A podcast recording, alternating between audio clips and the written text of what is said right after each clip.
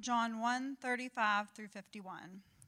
The next day, John was there again with two of his disciples. When he saw Jesus passing by, he said, Look, the Lamb of God. And when the two disciples heard him say this, they followed Jesus. Turning around, Jesus saw them following and asked, What do you want? And he said, Rabbi, which means teacher, where are you staying? Come, he replied, and you will see. So they went and saw where he was staying, and they spent that day with him, and it was about four in the afternoon. Andrew, Simon Peter's brother, was one of the two who heard what John had said and who had followed Jesus. The first thing Andrew did was to find his brother Simon and tell him, We have found the Messiah, that is the Christ, and he brought him to Jesus. Jesus looked at him and said, You are Simon, son of God, who will be called Cephas, which when translated is Peter. The next day, Jesus decided to leave for Galilee. Finding Philip, he said to him, Follow me. Philip, like Andrew and Peter, was from the town of Bethsaida. Philip found Nathanael and told him, We have found the one Moses wrote about in law, and about whom the prophets also wrote, Jesus of Nazareth, the son of Joseph. Nazareth? Can anything good come from there? Nathanael asked. Come and see, said Philip. And when Jesus saw Nathanael approaching, he said to him, Here truly is an Israelite, in whom there is no deceit. How do you know me? Nathanael asked. Jesus answered, I saw you while you were still under the fig tree, before Philip called you. Then Nathanael declared, Rabbi, you are the Son of God. You are the King of Israel. And Jesus said, you believe because I told you I saw you under the fig tree. You will see greater things than that. He then added, Very truly, I tell you, you will see heaven open and the angels of God ascending and descending on the Son of Man. Good morning. Thank you, Ashley, for the reading of the text. Today we're in the second week of our series called The Chosen. Chosen, as you know, is also a TV series. If you saw the trailer there before in our bumper video, you know that this has been going on for, I think, a, a couple years now. Hopefully, by now you've seen it. This series is what I think the most um, honest and real depiction of the life of Christ from the Gospels that we have. I think more so than any uh, any movie, any story that's been done on a big screen, uh, this is the best. And if you're not going to support it, if we as Christians won't support it, then who will? I want to tell you something. We need to support this. This is a crowd funded uh, series, which means that normal people like you and me can go to the website, thechosen.com, and donate, and you can actually see the episode they're working on uh, in, the, in the series. I think they're in season three now, maybe episode eight. And if you want to donate $10 or $5 or $1 or $100, I'm sure uh, they would take it. And it's, it's a way for, for you and me, normal people, to get involved in the, in the propagation, if you will, the publication of the story of Jesus. It's an incredible, incredible story. Amen.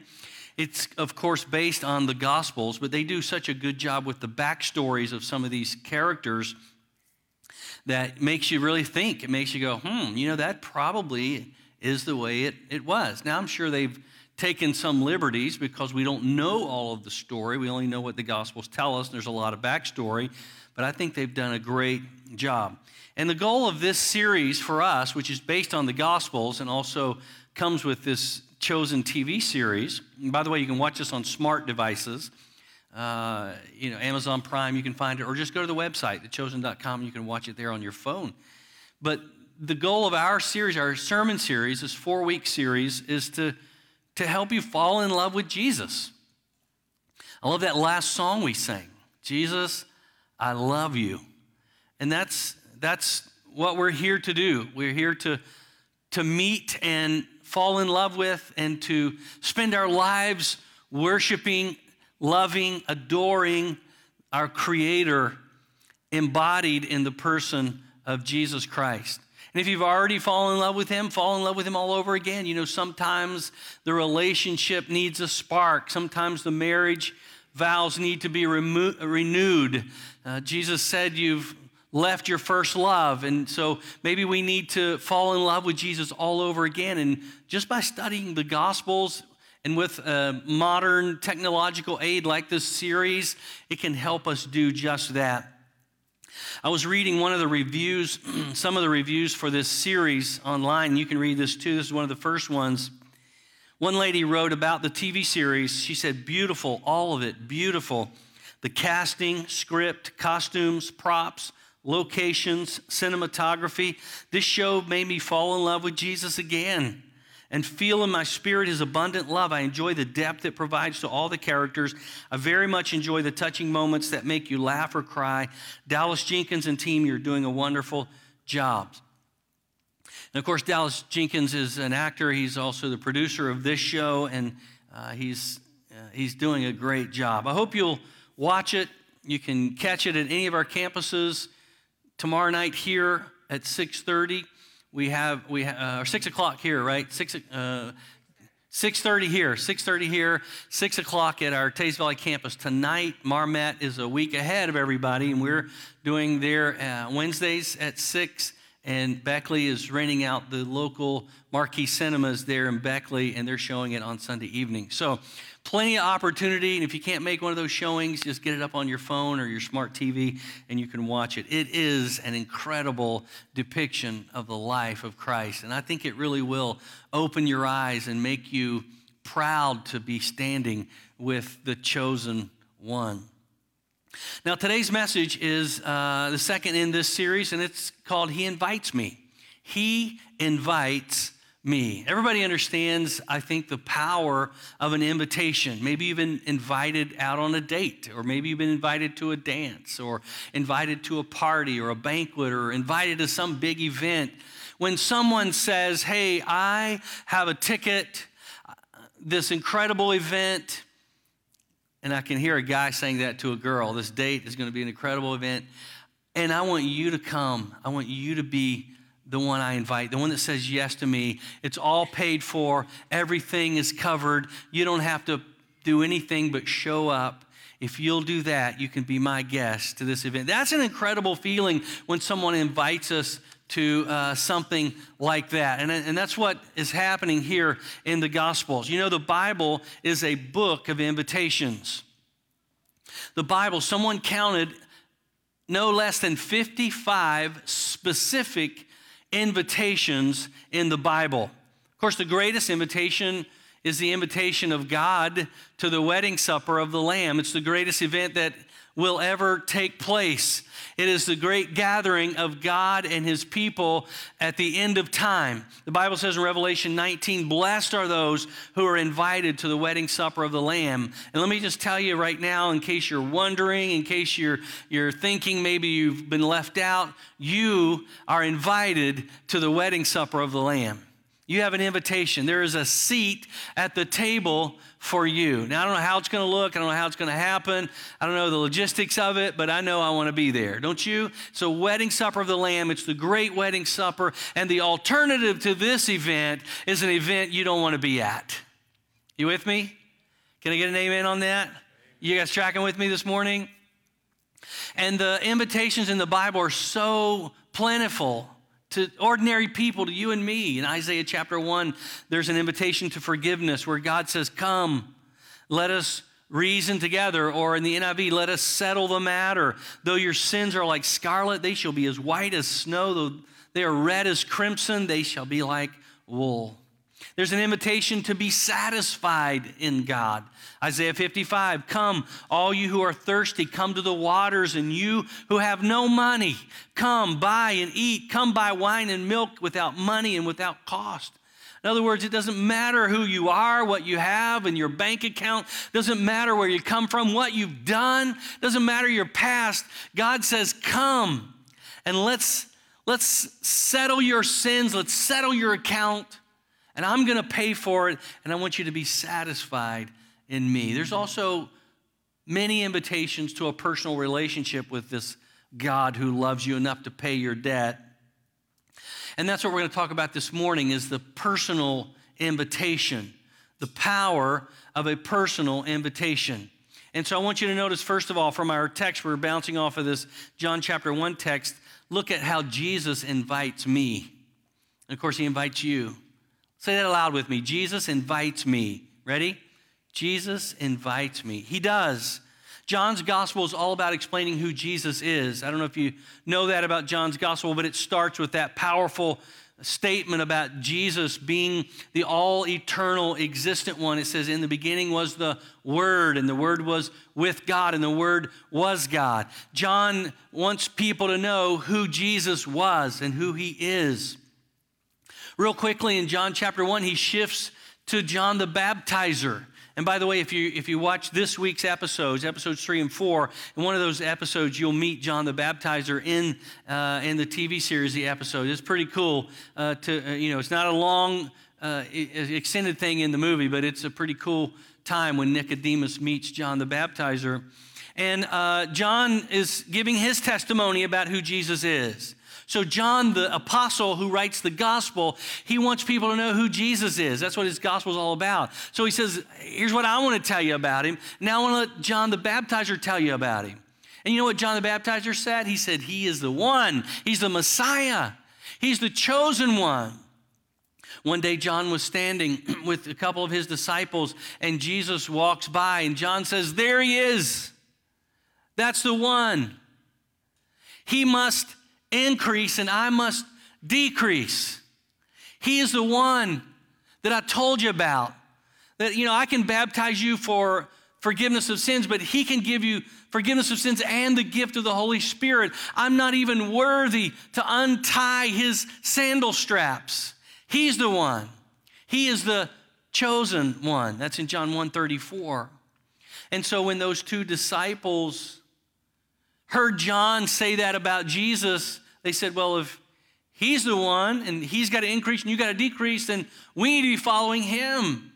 And so they went over to follow him. And one of those disciples was a man by the name of Andrew. Andrew went, and he and his buddy, and some people, some scholars think the other disciple that's not named here is John, the writer of the gospel. John oftentimes refers to himself, but not by name in his gospel. He calls himself the one whom Jesus loved, or perhaps this is John and Andrew. We don't know. But they're out and they were John the Baptizer and they see Jesus, the Lamb of God, and so they go over to him and they ask him a question. They say, Hey, where, where are you staying? Where are you staying? Now, Jesus could have said, None of your business. You don't need to know where I'm living, where I'm hanging my hat, where I'm laying my head.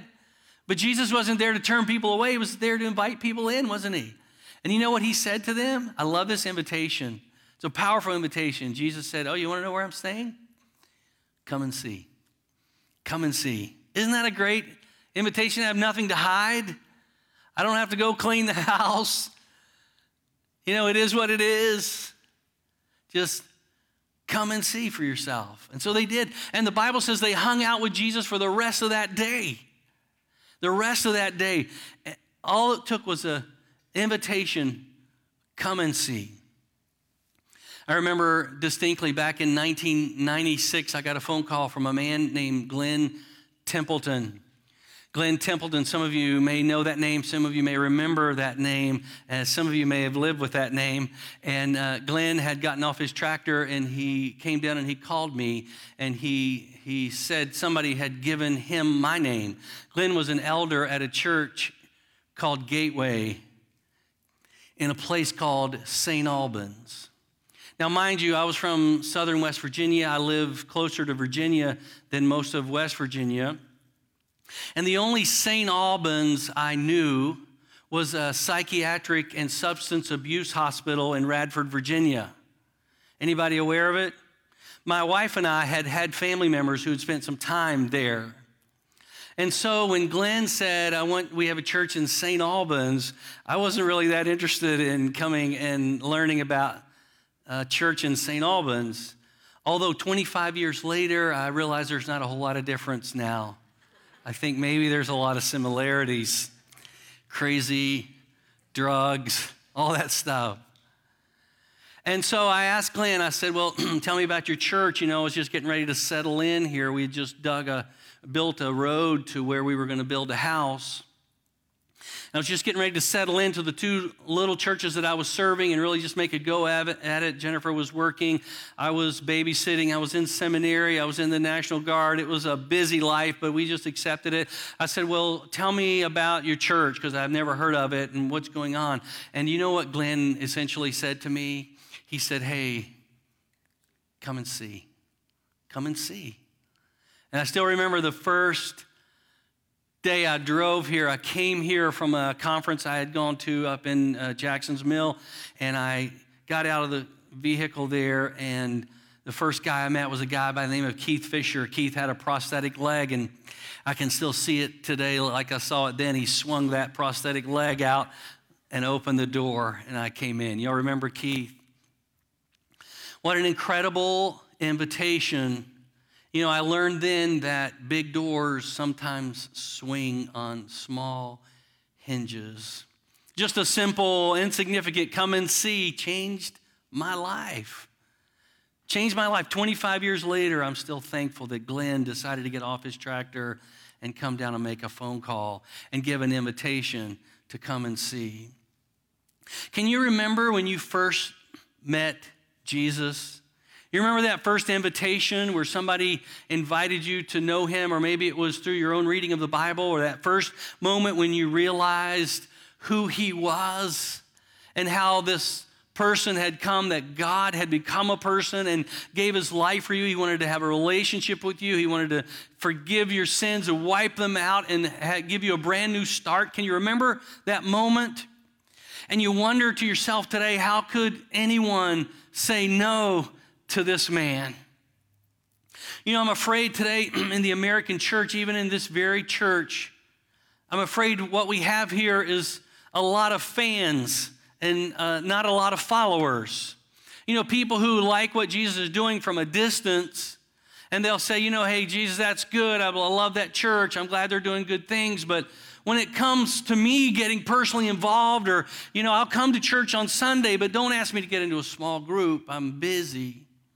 Or I'll come to church on Sunday, but don't ask me to really serve in the ministry or get involved in any way. I'll come to church, but don't ask me to share my faith or my testimony out at my job or wherever I'm at uh, during the week. And so, what we have there is a lot of people who are fans and not followers. Jesus invites us to, he invites us to follow. He invites us to follow. The Bible says that Jesus, he put out a lot of invitations in his time on the earth, and some people said no. It's incredible to me if they had known now what, if they had known then what we know now, they would have never said no to Jesus. In Matthew chapter 8, the Bible says Jesus is walking along and some people come to him, and Jesus has his followers, his disciples. And some guys come up and say, Hey, we'll follow you, but uh, I need to go take care of some things at home first. Jesus said, Well, you know, if that's, if that's your priority, then go take care of things at home. And uh, one, one guy said, Hey, I need to bury my father. And that seems like an important thing to do, and taking care of things of home are an important thing to do. But Jesus said, If that's your priority, then you go take care of that. But you can't follow me and have that as a priority. Now, don't hear what I'm not saying. You got to take care of things at home, but you can follow him and take care of things at home and not either or. And so in Matthew chapter 4, we read the first disciples. Now, I think chronologically, chronologically, Matthew 4 happened after what we just read in John chapter 1. I believe it happened after. I think, I think Jesus met Andrew and, and then and Peter, and I think they went back to business until Jesus met them doing their business on the seashore. So in Matthew chapter 4, we read as Jesus was walking beside the Sea of Galilee, he saw two brothers, Simon called Peter and his brother Andrew. They were casting a net into the lake, for they were fishermen.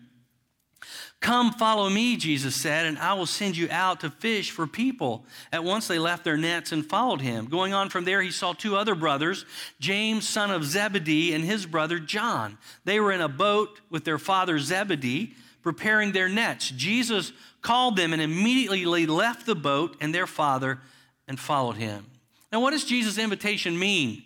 What does it mean to be invited by Jesus? Well, we've kind of hit around the first thing, but the first thing it means is to follow him. It means to follow him.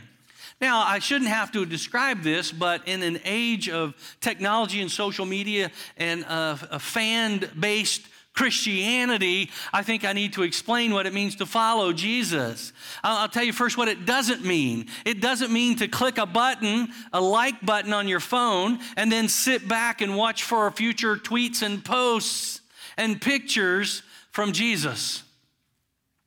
You know, that's what we think it means to follow someone. Oh, I follow him, I follow her. And what that means is I'm just watching. I'm just watching, and occasionally I'll comment and occasionally I may you know, do something that they ask me to do. That's not what it means to follow Jesus. To follow Jesus means to study his life, to listen to his teachings, to obey his commands, to love what he loves and to hate what he hates. It means to, to pick up your cross and deny yourself and follow him. And again, I, I think we have a lot of fans. I think a lot of people, even in the church this morning, who really like what Jesus did and even what the church is doing.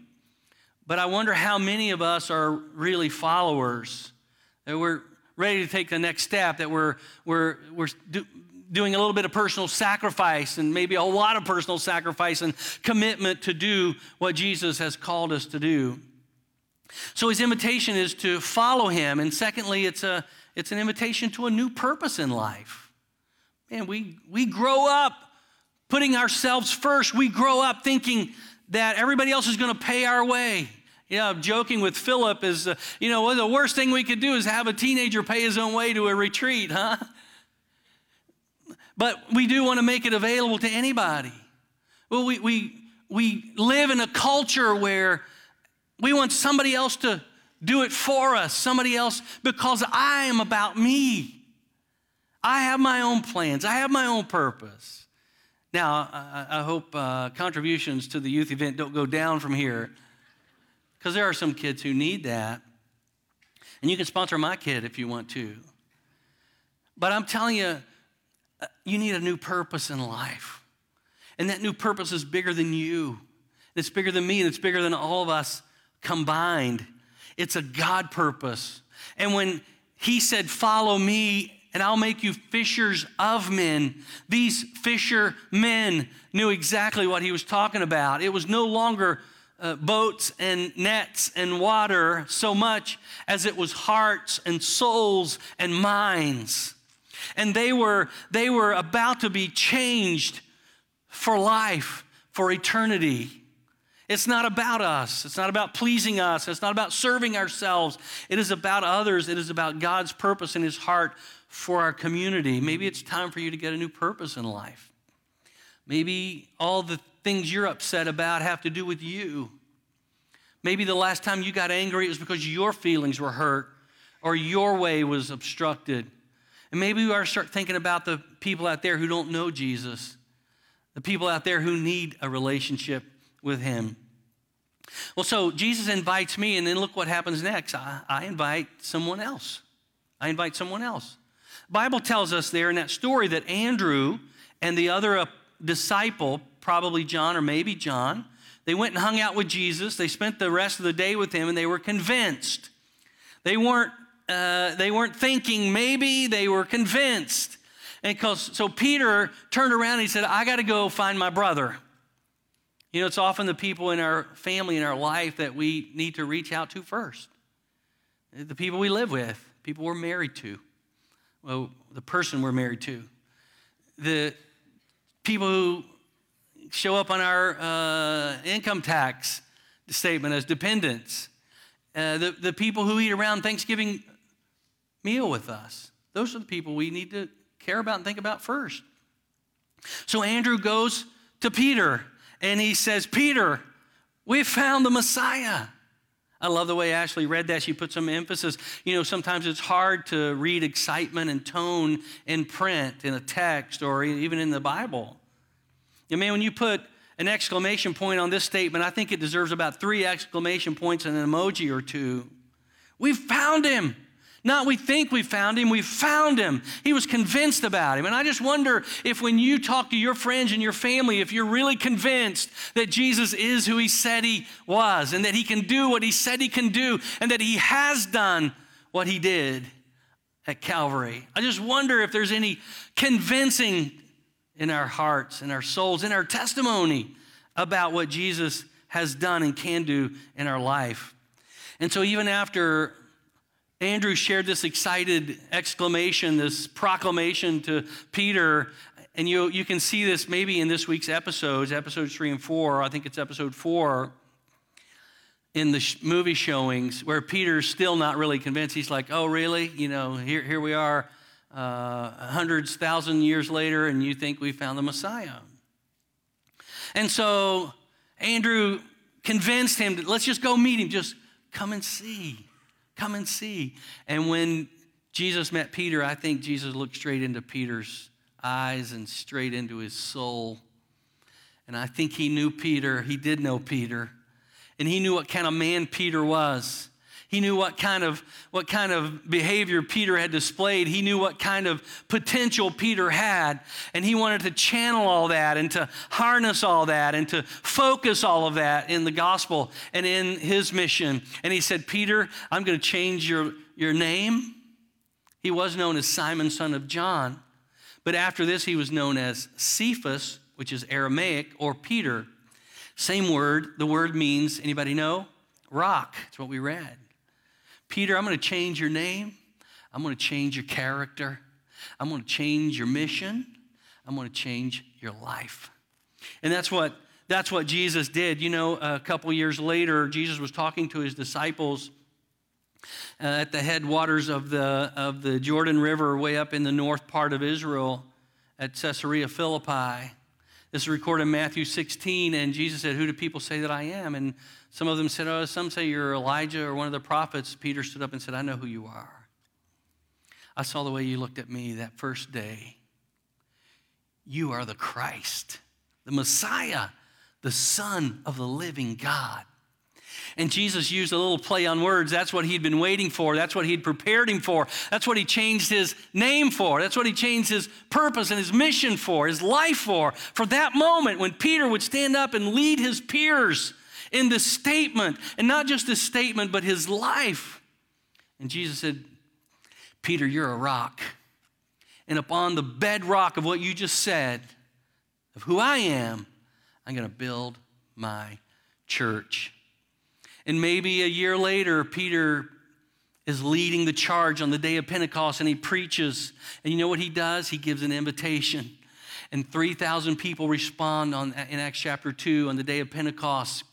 3,000 people accept the invitation to come and meet Jesus. 3,000 people uh, confessed and repented, were baptized that very day. 3,000 people because Andrew said to Peter, Come and see. And Peter went and saw, and Peter met Jesus. Andrew and Peter, and you know the Bible says about Peter in Galatians chapter 2, verse 9? Is that that church there, after he preached the day of Pentecost and all those people came, Peter became a foundational member, of, a leader of that church. In fact, Galatians 2 9 says that he was a pillar in the church Peter, James, and John. Now, Bill Guy is preaching in Marmet today, and I know he's going to struggle with this one. If you know Bill, a pillar is something he puts his head on at night. So you can tease him about that the next time you see him. Not a pillar, not a pillow. Peter was the original Mr. Pillar. But there's more. Before he left town, Jesus invited another man to follow him, a man named Philip. Philip's a big name in the early church. Philip's one of the 12 apostles, just like Peter, James, and John. When Philip met Jesus, he immediately became convinced and excited and he turned around and he said i got a friend. I need to get my friend in on this.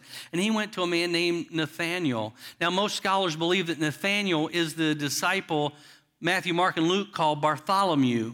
In john's gospel the name after philip in the list of apostles is, Bar, is nathaniel. But in matthew mark and luke the name after philip is bartholomew. So most likely his name was nathaniel bartholomew. Bartholomew had something to do with his surname his father's name. And so this, this guy became an apostle. And when he said, Jesus, Nazareth, what good thing can come out of St. Albans? I mean, are you kidding me? Did I say St. Albans? I meant Nazareth. What good can come out of that? And you know what? Do you know what Philip said? He said, Come and see. Come and see. Small hinges, big doors. According to history, Christian legend, Nathan Bartholomew went and converted the king of Armenia. His name was Ptolemaios to Christianity. Now, he was flayed alive and beheaded for it. But look at, look at what happened there. Jesus invited Philip. Philip turned around and invited someone else, Nathaniel Bartholomew. Nathaniel Bartholomew, he invited the, the king of Armenia. All it takes is an invitation. I remember when I was invited by my grandfather. My grandfather was a fill in preacher at a little bitty church in Mercer County, not far from where I grew up in my little church. And while I was finishing up my, uh, my, my college time, he invited me to come preach for him one evening, uh, and one Sunday evening. And I said, okay, I'll do that. Uh, and uh, my grandfather uh, had his arm cut off when he was a younger man, and so he was a one armed man. I never really knew it or paid attention to it because that's just who he was. But I, I still remember distinctly when uh, we were driving. You know, he was uh, he was, did everything. Nothing he was not prevented from doing anything, I guess, but maybe scratching his right shoulder. Think about that.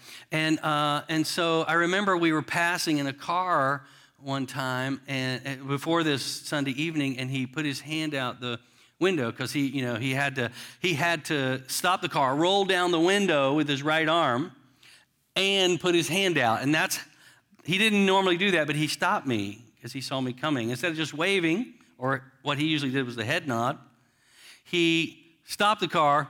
He, I saw him do this, roll down the window, and he put his hand out. He stopped me and he said, "Hey, you coming? You're coming Sunday night to preach, right?" I said, "Yeah, I'll be there." He said, All right, uh, be sure and come because I want to meet you, I want you to meet someone. I'm like, Oh, yeah, I was a young single guy. I thought, wow, my grandfather kind of getting involved in my, uh, you know, my personal affairs, my romantic life. Good for him, huh? The more help, the better. And so I remember uh, that Sunday evening came and I went to pick my grandmother up because my grandfather had already gone. I went to pick her up and a train came across the tracks and stopped. You know, I lived in one of those communities. No way around it unless you crawled through or over or something. We didn't do that. Couldn't do that with my grandmother. And so finally the train moved and we get on up the road and we get to the church, which, by the way, today is the church where Philip's dad preaches Goodwin's Chapel Church. And I remember walking in the door and I looked up through the church, and there on the left side, my left side, was a piano, and sitting at the piano was this beautiful young lady. She had a black and white dress on, and she was sitting there at the piano. And I knew this lady. I just didn't know it was going to be her, but I knew her. Uh, she wasn't a lady. She was a young, young, young lady. Because I had went out on a date with her sister a year or two before. Yeah, you know, it was a small town. We weren't related, but she and her sister were.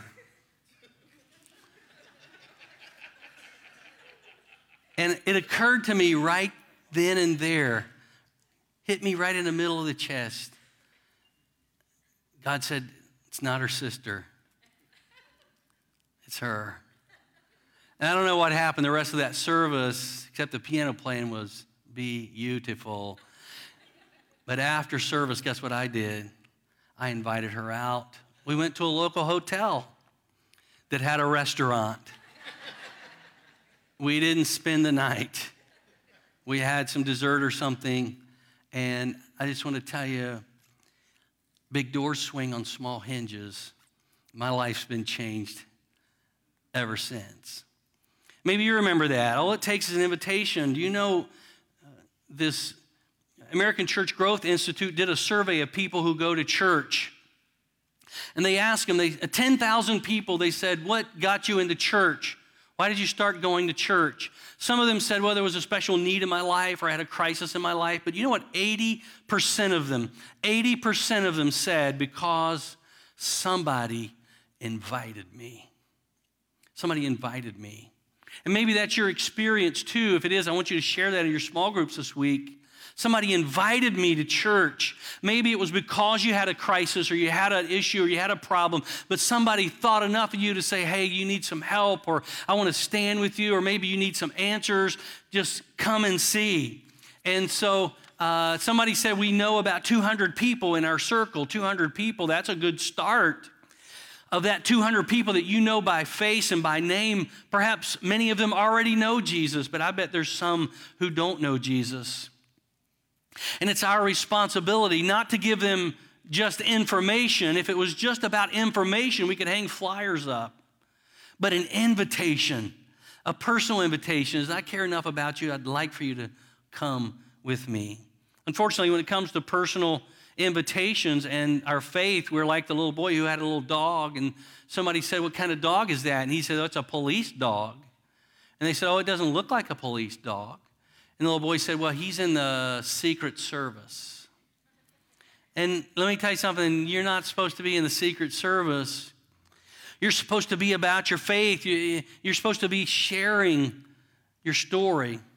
Look, we've been doing a lot of evaluations over the last uh, year and a half, two years, and this pandemic has opened our eyes to a lot of things. It has shown us things we didn't like about ourselves. It's shown us things that we're doing well and some things that we need to do better.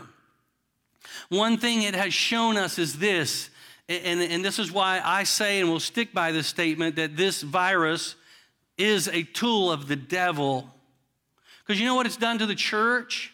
You know what it's done to this church?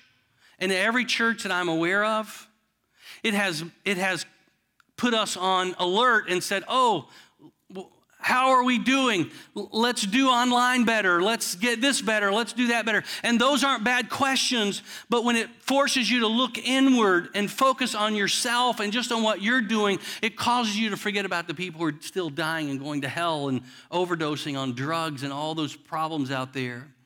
And it, it forces us, you know, it's forced us to to circle the wagons and, and get into kind of panic mode and say, oh, so and so's not coming back, or so and so's leaving, or, or this is happening, or that's happening. And, and it has created anxiety and panic for the church across America. I tell you what, folks, it's time for us to stop looking inward and start looking outward because that's our mission, that's our purpose.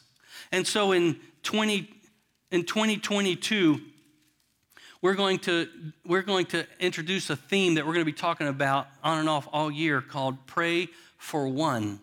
Pray for one.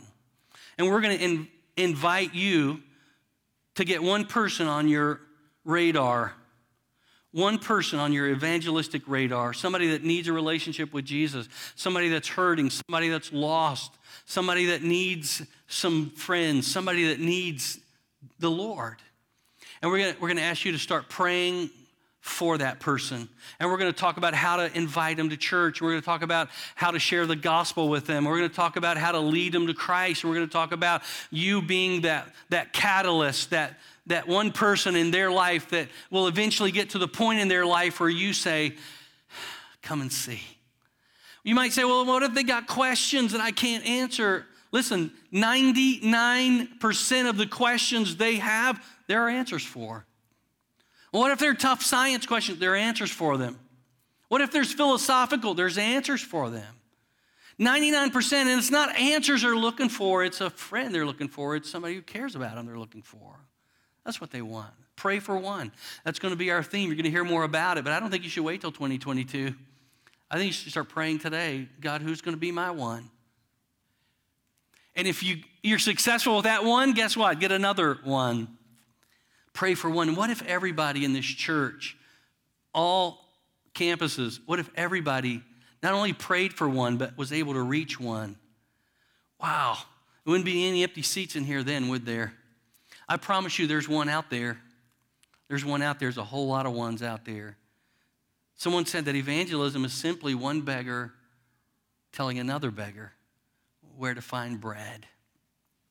That's what it is. It's just your story. It's Just your story. You can say, Come and see if they have questions you can't answer. You can say, Come and see my small group leader. Come and see my pastor. Come and see this apologetics group leader. Come and see this person. He knows that answer. Come and see, but come and see.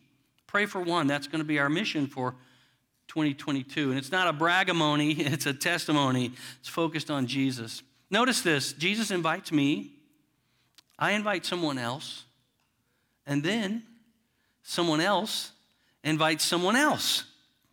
Last week we saw where the woman at the well was invited into a personal relationship with Jesus, and then she went and told some folks in her town, and then they turned around, investigated, and then told everybody else in their town. That's the power of an invitation. In Acts chapter 8, we read that persecution broke out in the church at Jerusalem. Remember, Peter preached on the day of Pentecost. 3,000 people came. They're really uh, thriving. It's a thriving church. Not all the people who responded were part of Jerusalem church, but a lot of them were. Some people say the Jerusalem church was the first mega church, it was thousands of people. By Acts chapter 8, it was really booming. It was the center of Christianity. It was the center, and the devil knows where to attack. He knows to hit you in your marriage where it hurts the most. He knows where to hit you with your family. He knows where to hit you in your mind and your in, in your thought life. He knows. And so you know where the devil hit? He hit the church at Jerusalem. The Bible says a man by the name of Saul, who would later become Paul, was really leading the charge. I think that's why God said, uh uh-uh, uh, you are not going to do this. I'm going to turn you around. You're going for me. And the Bible says that all of them were scattered except for the apostles who, I guess, hunkered down. Peter, James, and John, they hunkered down, maybe some other apostles for the time being. But the Bible says those who had been scattered preached the word wherever they went. They didn't shut up, they stood up, they spoke out with the gospel. And you know what happened next after Acts chapter 8? The Christianity exploded. It exploded. According to church historical some legend, some history. We don't know everything that's true, but this story that's been passed down to us. Peter and Andrew, remember Andrew came first and he invited Peter. Peter and Andrew developed an evangelistic team.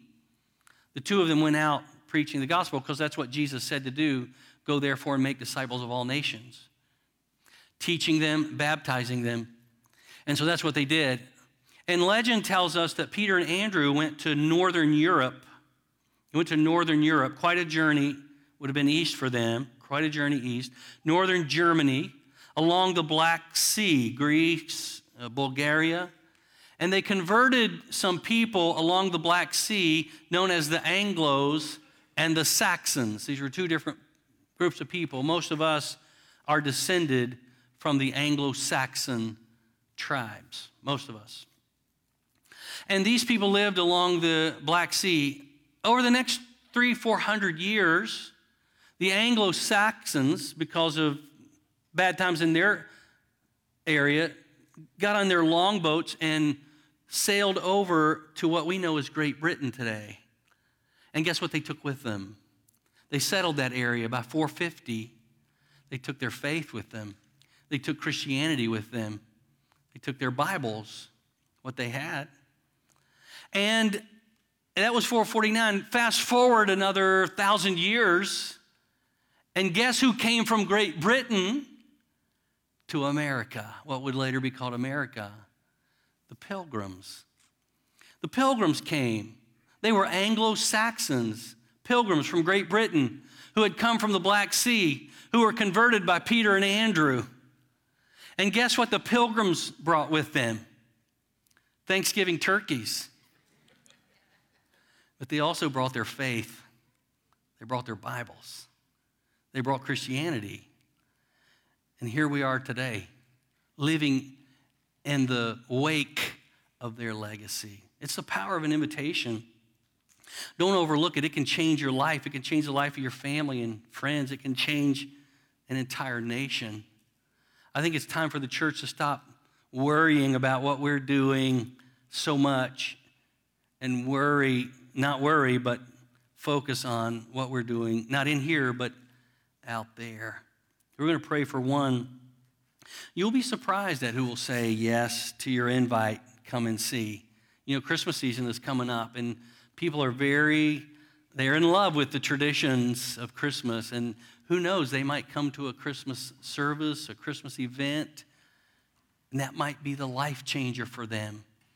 That might be the, the moment their crisis relaxes a little bit and they say, maybe I should investigate this a little bit more. Come and see. Come and see. Simple invitation. See if you can work it into your conversation this week with someone who needs the Lord. Let's stand and let me pray. Stand first, then I'll pray. Lord, thank you so much for this invitation, the great invitation to the wedding supper of the Lamb. I pray, God, that we would say yes, that we would say yes, and we would take the invitation and share it with others, and they would say yes. People we care about, people we love. God, thank you for inviting us. We live in this age, in this time where we can say yes to the gospel freely. Perhaps it won't be like that in another 50 years. It hasn't been like that always in this place, but God, thank you that right now we can say yes and we can share this gospel freely. And Lord, help us to do it with fervor and passion, willing to give our lives for it. Before that privilege is taken away from us, Lord, help us to be faithful, to say to the world, Come and see, to say to that one that you put in our life, Come and see. That's my prayer today, Lord. In Jesus' name.